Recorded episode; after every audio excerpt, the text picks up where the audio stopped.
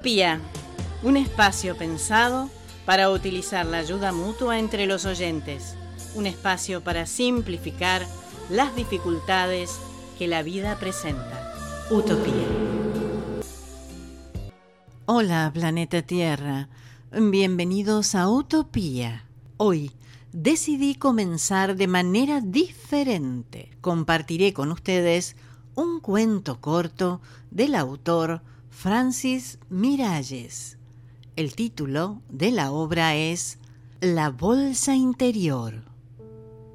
Alfonso sopló con triste resignación las dos velas con el número 4 y el 0 sobre la tarta.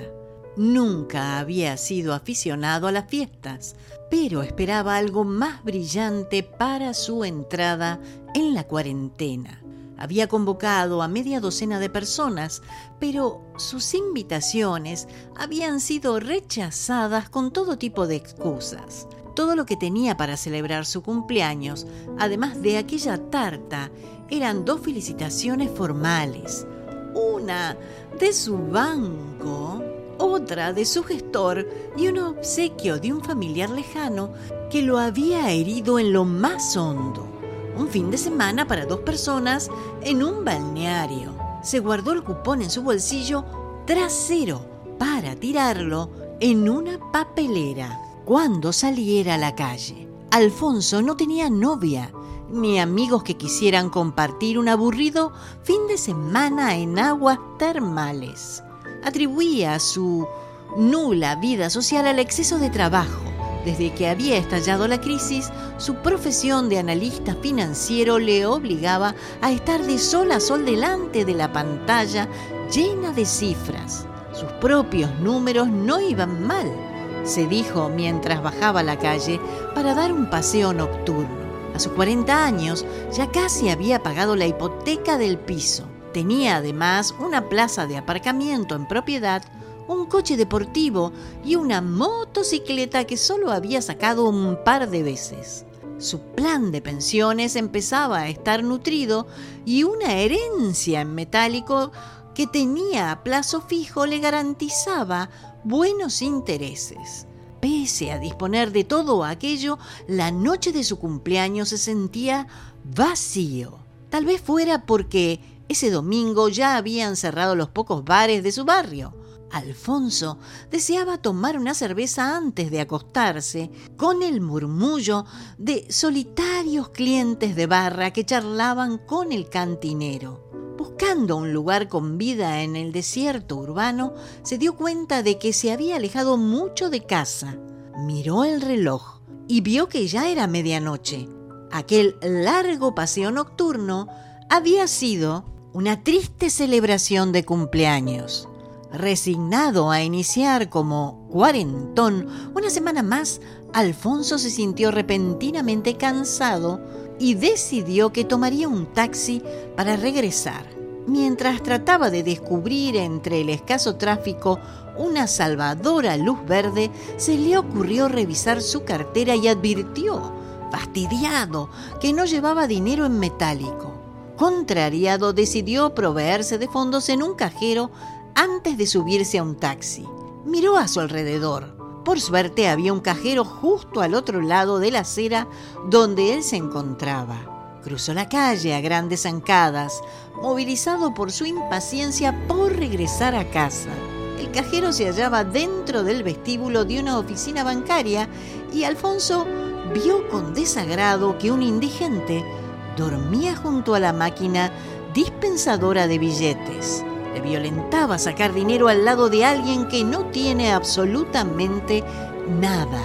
Le hacía sentirse vencedor de una guerra en la que no había pedido formar parte. Fue ese sentimiento de pudor el que hizo que, tras obtener cuatro billetes de 20 euros, dejara uno de ellos en la mano abierta del mendigo que parecía dormido, como si hubiera notado el peso ínfimo del billete, los dedos callosos de la persona que parecía dormir se cerraron para atrapar los 20 euros. Justo entonces abrió sus ojos y le habló con refinado acento. Le agradezco la dádiva, caballero, y la acepto. solo por no hacerle el feo de devolver un regalo. Lo cierto es que no necesito nada. Soy inmensamente rico. Alfonso se quedó boquiabierto ante las palabras de aquel hombre, al que calificó enseguida de chiflado. Por la propiedad con la que se expresaba, dedujo que había sido alguien que tiempo atrás había gozado de una posición acomodada, quizá una quiebra, un divorcio mal negociado, el alcohol o alguna enfermedad mental le habían hecho caer en desgracia. Sintiendo lástima por aquel indigente, Alfonso le preguntó, si es tan rico, ¿qué hace durmiendo aquí? Hace un poco de frío en casa, por eso he venido a echar una cabezadita aquí dentro. Además, en este lugar se hacen amigos. ¿Vamos a tomar un café? El hombre le guiñó el ojo mientras se levantaba de su lecho formado por periódicos y se sacudía el polvo. Está todo cerrado, dijo Alfonso, sorprendido por el rumbo inesperado que estaba tomando aquella noche. No todo. En una gasolinera a tres cuadras de aquí podemos tomar un café y un bocadillo. Cuando se pusieron en camino, Alfonso pensó que sus situaciones vitales no podían ser más diferentes, pero le resultaba muy fácil hablar con aquel hombre caído en desgracia. Dice entonces que hace un poco de frío en su casa. ¿Dónde vive usted? En una vivienda eh, que tiene miles de metros cuadrados. ¿Qué digo miles? Millones. La calle, claro, supuso Alfonso tristemente. No hay casa más grande, aireada y diáfana. Además, como y ceno cada noche en un restaurante como un señor. ¿Y eso? Tengo una ruta de varios establecimientos donde me respetan y me guardan siempre las obras. Nunca me falta un plato caliente. A cambio, yo les aconsejo dónde pueden invertir lo que tienen.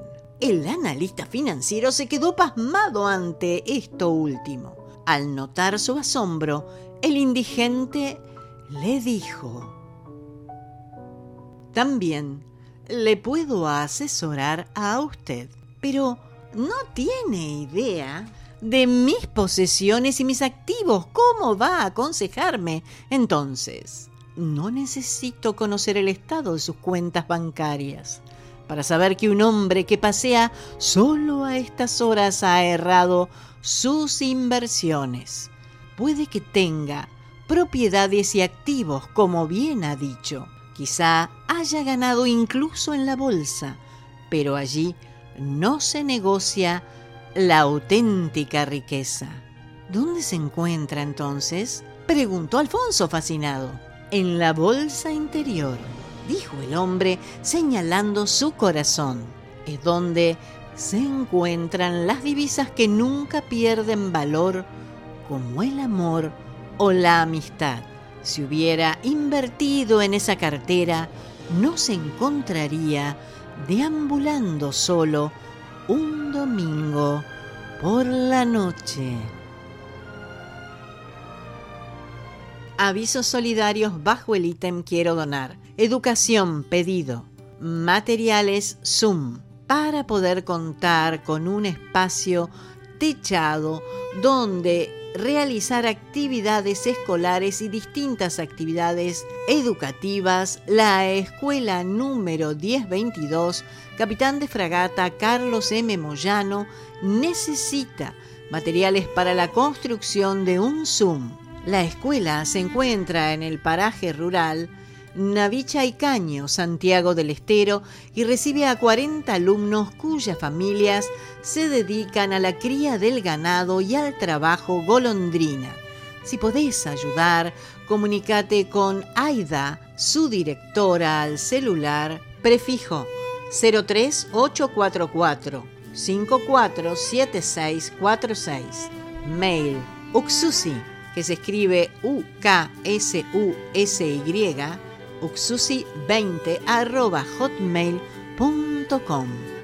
hoy anexamos otro aviso solidario más.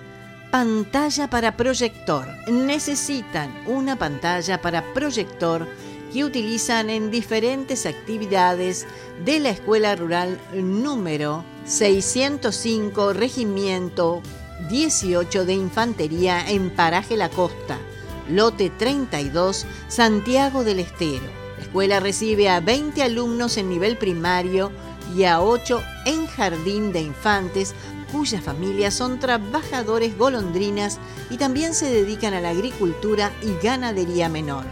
Si podés colaborar, comunícate con Roberto, su director, al celular prefijo 03844 y el número es 478146. Mail robertcar 2003 hotmail.com o con Viviana, colaboradora de la escuela, mail viviana.ruibal gmail.com. Siempre estarás ahí, en todo momento, en mis horas más oscuras, en mis miedos, en mis alegrías. Con ustedes, Michael Jackson y su tema Will You Be There? Con una introducción que no siempre es conocida, pero es la original. Mis queridos oyentes, un abrazo y hasta la próxima.